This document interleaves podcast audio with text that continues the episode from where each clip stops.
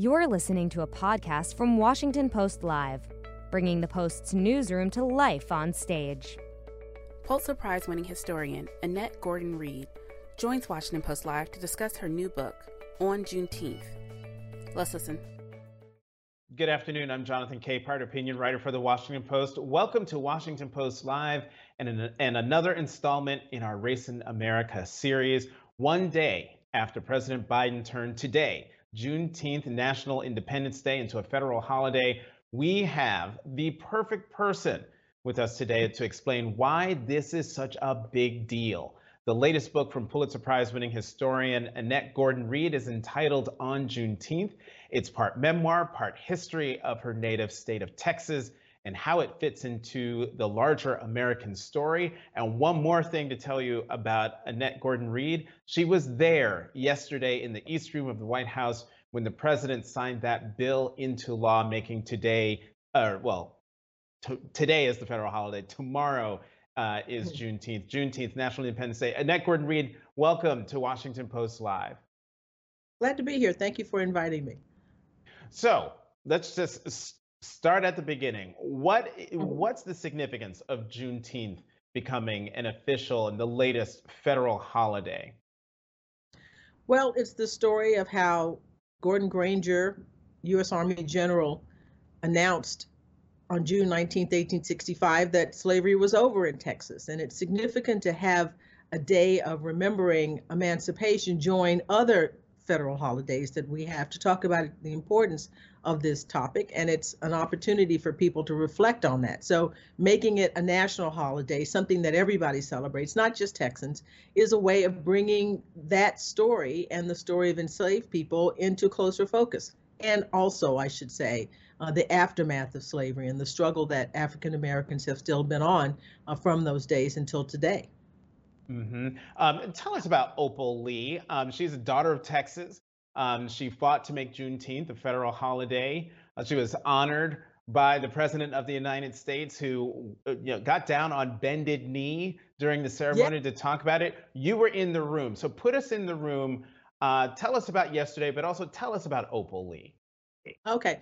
Well, you know, I got I got the invitation yesterday in the morning to come down to the ceremony, and one of the first things that I thought was, "What about Miss Lee? Will she be able to make it?" I mean, it's one thing for me to hop on the shuttle and get down to mm-hmm. Washington, um, but I, you know, was wondering if she would be able to make it because this, in some ways, in many ways, was really her day.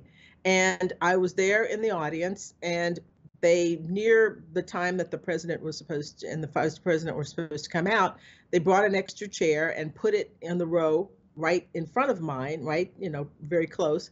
And then she walked in and sat down and i felt really good because i've gotten to know her over the course of doing you know talking about my book. We've done a couple of events together. Indeed we done an event the night before the day before i should say and we were talking about you know what was happening the senate vote and so forth and we'd known each other before then and we discussed this topic thinking about when might it happen.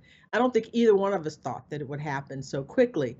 And so when she came in and when the president recognized her uh, and had her come up when he signed the bill and gave her a pen and everything it was just a it's a wonderful thing. I'd asked her you know what, how did you get involved in doing this? And she's she's 94 years old, and she said, well, when I was about 89, and then of course I just you know I want to stop you right there. When when you're 89, I want to first I want to get to 89, and then I want to be the kind of person who starts on a quest at 89.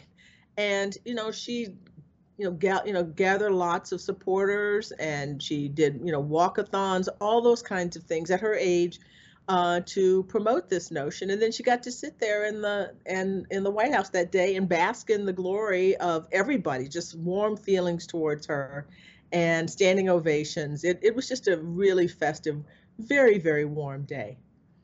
So let's talk. Let's talk about your book on Juneteenth. Um, you write, uh, "quote For my great grandmother, my grandparents, and relatives in their generation, this was the celebration of the freedom of people they had actually known, Slavery was just a blink of an eye away from the years my grandparents and their friends were born.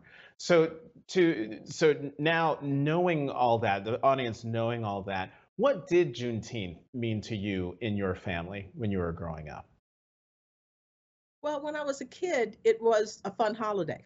You know, we drank too much soda water. We threw firecrackers, lit spike sparklers, ate barbecue, and ran around together. It was a fun day. It was sort of, you know, I would have the Black July 4th. I mean, we celebrated July 4th as well, but this was supposed to be our day in a way. This was a celebration of Black Texans. I'm not really sure if white Texans celebrated it, you know, when I was a kid.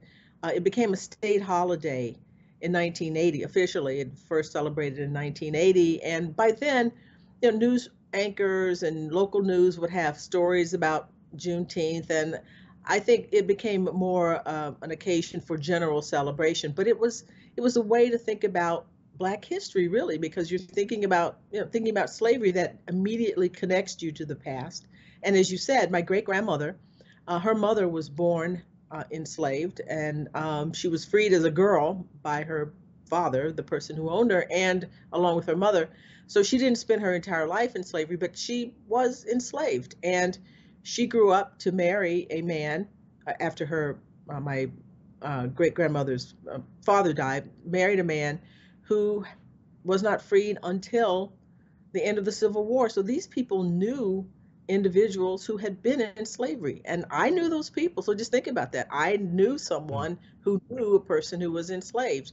That's not that long ago. It's a blink of the eye in, in terms of history.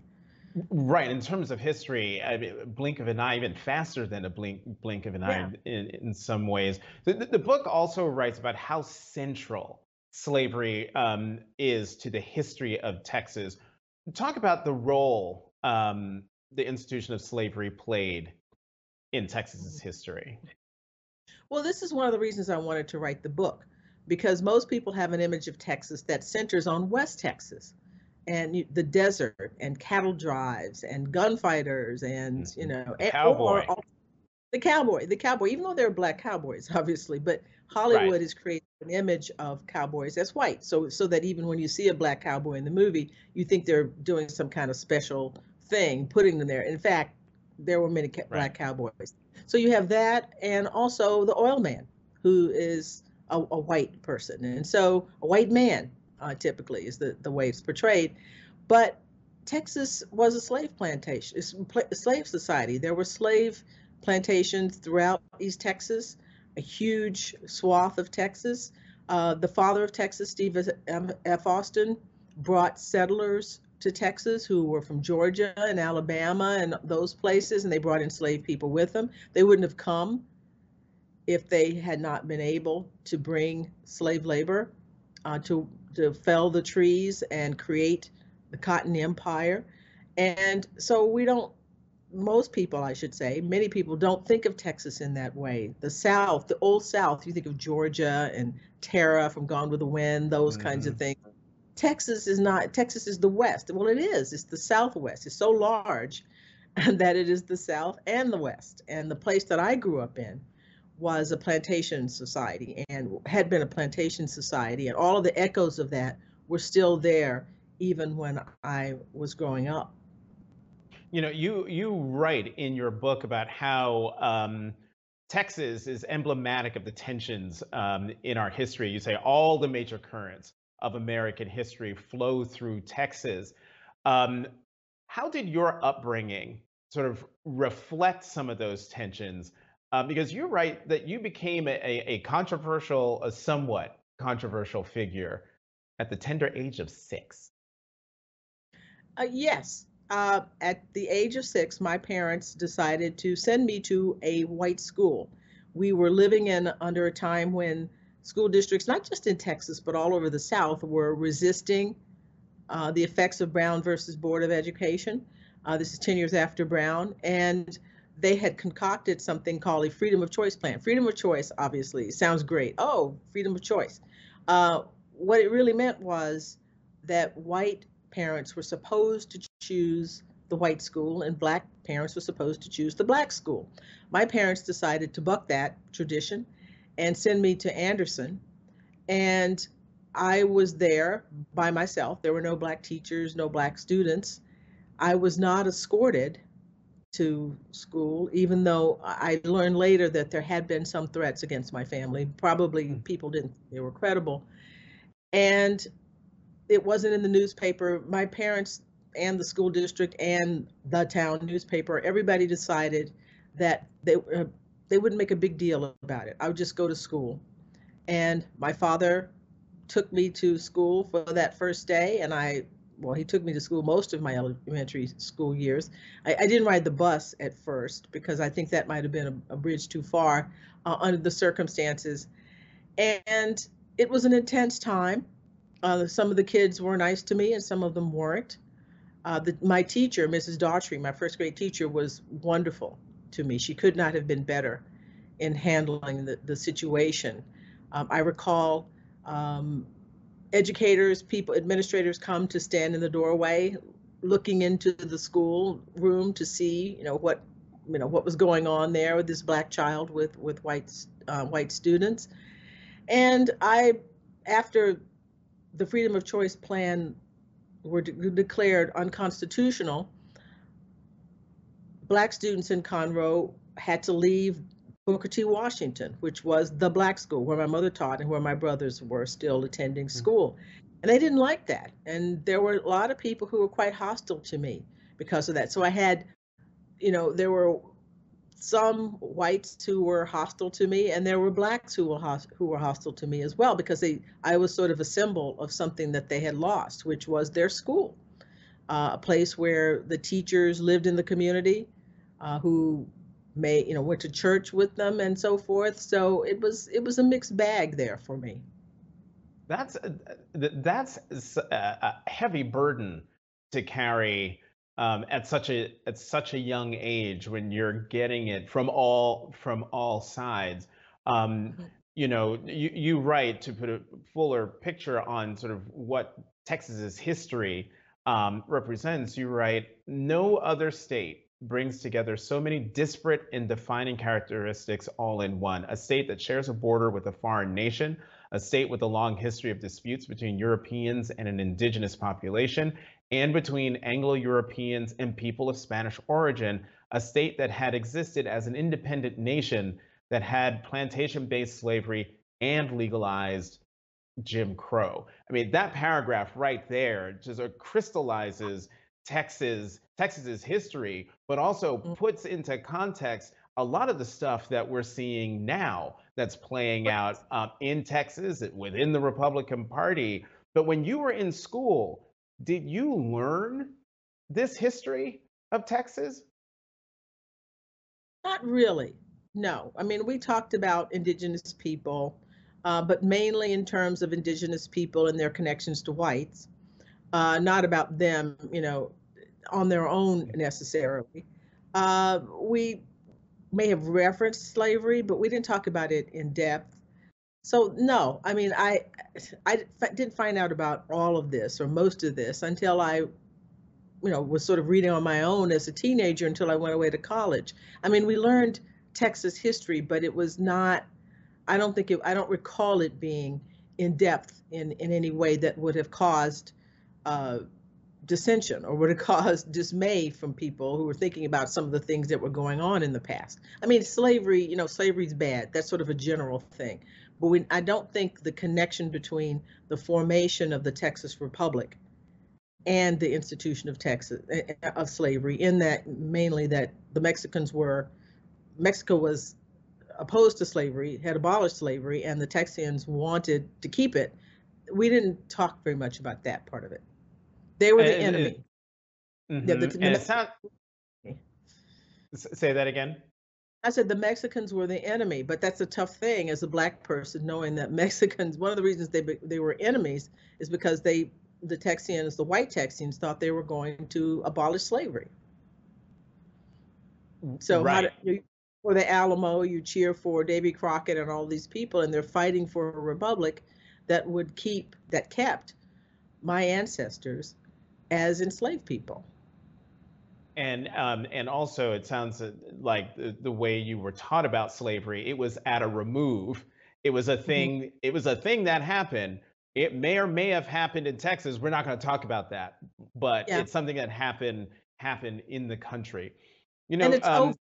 importantly, mm-hmm. it's over, and there are no echoes from it. That that was then, and now it's now it's separate. So let's not right. talk about it And the key thing you just said there is um, after it's over, but also there are no echoes from from Mm-hmm. that. And I think that's what we're sort of part of the debate that we're having now in the country. You know, President Biden said yesterday, and I believe he said this in a speech. Um, maybe he may have said this in his Tulsa speech, but yesterday, yesterday he said, "Great nations don't ignore the most painful moments. They don't ignore those moments in the past. They embrace them." The president of the United Yeah. States embraces them. The vice president of the United States embraces them. But at a moment right now, Annette, in our country, there's a huge swath of fellow Americans who don't want to embrace the un- uncomfortable truths, those painful moments in our history. Mm. As a historian, what do you make of this time that we're in? Well, it's it's a disturbing time. It's a discomforting time because there is a backlash against all of the efforts that have been made over the past, well, really, if we talk about the historiography of slavery, which I think is the crown jewel of American historiography since the 1950s, uh, to bring out a, a more truthful, a more, you know, realistic version of American history. And we're constantly revising history all the time as new information comes along and as historians ask different questions. But I also think it's political in the sense that the sort of apo- apotheosis of all of this would be the election of Ba- Barack Obama as president. And I think many white people were happy about that. There's no question that many of them were happy about that. But there were many who were unhappy about it. And many, I think, who were happy about it at the time. But when they actually began to see him exercise power and, and to see a first family who's black and cousins and their friends and all that, Mhm. may have had some second thoughts because that's you know it's one thing to have a black person in a place but to see that person begin to transform understandings about a place the, the environment they're in then that is discomforting to people and there was a backlash and i think we're still living with that i, I think there are people who have not gotten over i mean what is it we you know i i will confess to say to saying that i thought that that election was uh, a, a dream sort of thing, right? You know, it's something that I, w- I would never actually have dreamed could happen. But for other people, it was sort of a nightmare because it it didn't didn't sort of portend the hope um, at, for the future that perhaps you that I saw and perhaps I would imagine you saw yeah. as well. So we're still living with that right now. I mean, every era in American history where Black people have made an advance, there's been a backlash against it. Mhm. This one has taken an interesting form. It's sort of a repudiation in some ways of democracy. We see this, but this is happening all over the world, really. But you know, I'm I'm a little surprised by this. Uh, I you know I consider myself to be pretty realistic and a pragmatic Mhm. person. I I didn't think I would see a time when people would think that it was okay feel nothing about someone storming a capitol and you know insisting you know of, on some sort of you know violent ba- violence based change in in the United States of America and everybody would say well some people would say oh well that's not a big deal uh, this is this is an interesting era it's a very perilous time I think and you know it all affects race and this is racial because whatever happens obviously in the country whatever anytime something like this happens it's going to negatively affect African Americans or disproportionately affect African Americans as well. So it may not people may not see it as explicitly a racial question, although I think race is clearly a part of it. It will have applications in how uh, you know the race, the future of race in the country. So we have to be really careful now about how we how we proceed. Yeah, you know, um, uh, to your point about the backlash um, that always seems to happen, there's always uh, Black advancement, and then it's followed by uh, backlash among the American people. Carol Anderson wrote um, a terrific book uh, called White Rage, where she chronicles sort of the Very- the whipsaw that Mhm. that we've been through, and this seems to be one of one of those moments. And also, to your point about the the election, uh, of President Obama, I totally got what you're talking about in terms of a dream sequence. I mean, it was a two-year, two four-year terms, um, but we saw how quickly all that promise sort of disappeared overnight seemingly with with the election of of Donald Trump. And in President Obama's um, President Obama's book which I have right here a, a, promised land he writes about the he writes about the arrest of Skip Gates um, Harvard professor who was arrested for you know, trying to get into his own home uh, because he couldn't find his house keys. And he writes President Obama writes that the loss of support among white Americans was the most he had ever lost and never regained it after that. Yes. Mm-hmm. Mm-hmm. I just and, thought that was a fascinating moment. Just a, it's an amazing moment. The president of the United States, because he referred to something that a police officer did was stupid.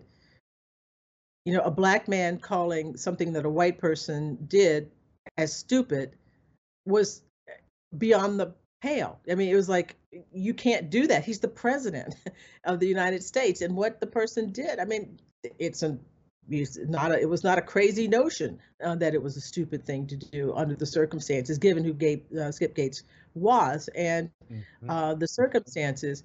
And yeah, I mean, it, it really showed a kind of the racial, a sense that even the the president of the United States has a place and can step right. out of place when he says something against a white man, which I think is just speaks volumes about this, about about our situation. Right, and I remember watching that press conference live, and sort of my political hat, I was like, um, he might get in trouble for this, but as a but as a black man, when he said what he said, it didn't it, it did it just sort of washed over me. It was like, well, yeah, I mean, this this is not controversial what he just said and in that moment, we we saw sort of the chasm between Black Americans and white Americans when it comes to one talking about race and two relationships with the mm-hmm. police. You know, Annette, um, you sort of touched on this in, in previous answers, but I want to get real specific in terms of this moment we're in where you've got states like I think Oklahoma is one of those states that's banning critical race theory as if it's you know some pernicious ideological thing that is being foisted upon uh, foisted upon students to teach them or to brainwash them, inculcate them into uh, some false reading of history. You are a historian, so could you could you try to explain or give your perspective of why there is so much pushback against even acknowledging the role race and white supremacy plays in every aspect of our lives in this country? Well, I, think it's political. Uh, people are using critical race studies. I, you know, people are not teaching critical race studies in K through 12. I mean, I'm a law professor. This doctrine, this theory, this notion, these things were formulated by one of my classmates, uh, Kim Crenshaw uh, by our uh, her mentor and a Harvard professor, uh, Derek Bell, and many other people. This is something you know the law professors talk about about the pervasive effect of law in uh, of race in the law, and seeing the role that it plays, even when it's not specifically about race. But this is not talking about race in and of itself is not critical race theory.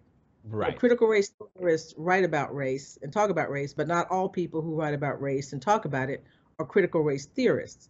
So this disinclination, I think, comes from people are harping on it because they know it pushes a button among some members of uh, of the populace, and, and, just like Sharia, I mean, uh, cancel culture, mm-hmm. or you know, any number of things that you pull up as as a boogeyman that uh, is supposed to overtake supposed to be overtaking the country. Well, you know, critical race theory has been around for decades. Why all of a sudden now that this is some newfangled thing that has you know is being taught in American schools? It's it's a um, it's a ruse. It's a distraction. Um, it's a culture war distraction to keep people from thinking about uh, a lot of the really serious issues that we have to face in this country. And so, you know, we we have lived in a racial hierarchy. Race matters to many many Americans in a way, and uh, they know politicians and people know that they can push a button. I mean, they used to use the N word to describe mm-hmm. what this mm-hmm. is, but now you can't do that. So it's some other thing that's supposed to awaken these very atavist, these sort of, you know, deeply held, passionate views about race and make people react rather than, to think. Now, wait, seriously, are people what first? What is it, and are they really teaching that K through 12? Is this some newfangled thing that's come to the fore? And it really is not. Well, speaking of, I mean, the um, uh, the Texas Attorney General uh, Ken Paxton recently said in a, um, a television interview, "quote We should be teaching American history. We should not be teaching that people are somehow unequal." Well, I don't I don't know what that means. I mean, he's what he's saying is he doesn't want to, people to acknowledge that African American people have been treated as second class citizens. They don't want to talk about the fact that in the hometown where I where I was born, uh, for periods of time, black people had to be indoors during sundown, before sundown. This is this was in a democratic republic where they were citizens and they were treated this way. And nobody you can't talk about that because why? because it makes certain mm-hmm. people guilty, ashamed of the way their ancestors carried on. Um, yeah, but nobody's saying that they did that. I mean, they have a choice, and the choice is to say, I repudiate that kind of behavior, and we're going to move on. But right. Not the response. But you you're basically saying I'm supposed to deny my family's history so that other people can feel comfortable. And nobody should be made to do that. That's just and untenable. That, yeah. Yeah, no, totally agree on that. In the in the 90 seconds that we have left, I'm going to uh, get you to answer a question from um, audience question from Ellen okay. Mintzmeyer uh, in Georgia. Her question is, "What's the best way to celebrate Juneteenth?" With your family.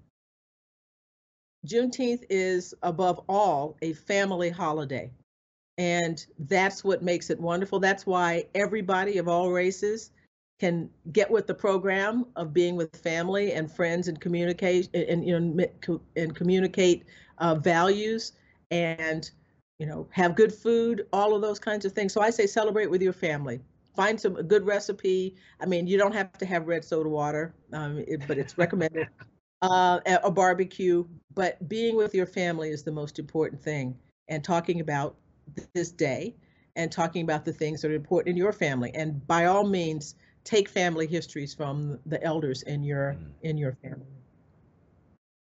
Right, because you know, American history and Black history are made by all of us every day. You don't have to be famous to make to make history uh, in your mm-hmm. family or in your community. Annette Gordon Reed, it is great to see you. Great to nice see you, you again. Thank you very much for coming to Washington Post Live. Glad to be here. Thank you for inviting me. And thank you for joining us. Come back at 2 p.m. Eastern for a conversation on Black economic mobility with Cecilia Rouse, the chair of the White House Council's uh, Council of Economic Advisors, and John W. Rogers Jr., co-CEO of Ariel Investments. Until then, I'm Jonathan Capehart, opinion writer for the Washington Post. Thank you for tuning in to Washington Post Live. Thanks for listening. To hear more interviews from this series and other Washington Post Live programs, visit us at washingtonpostlive.com.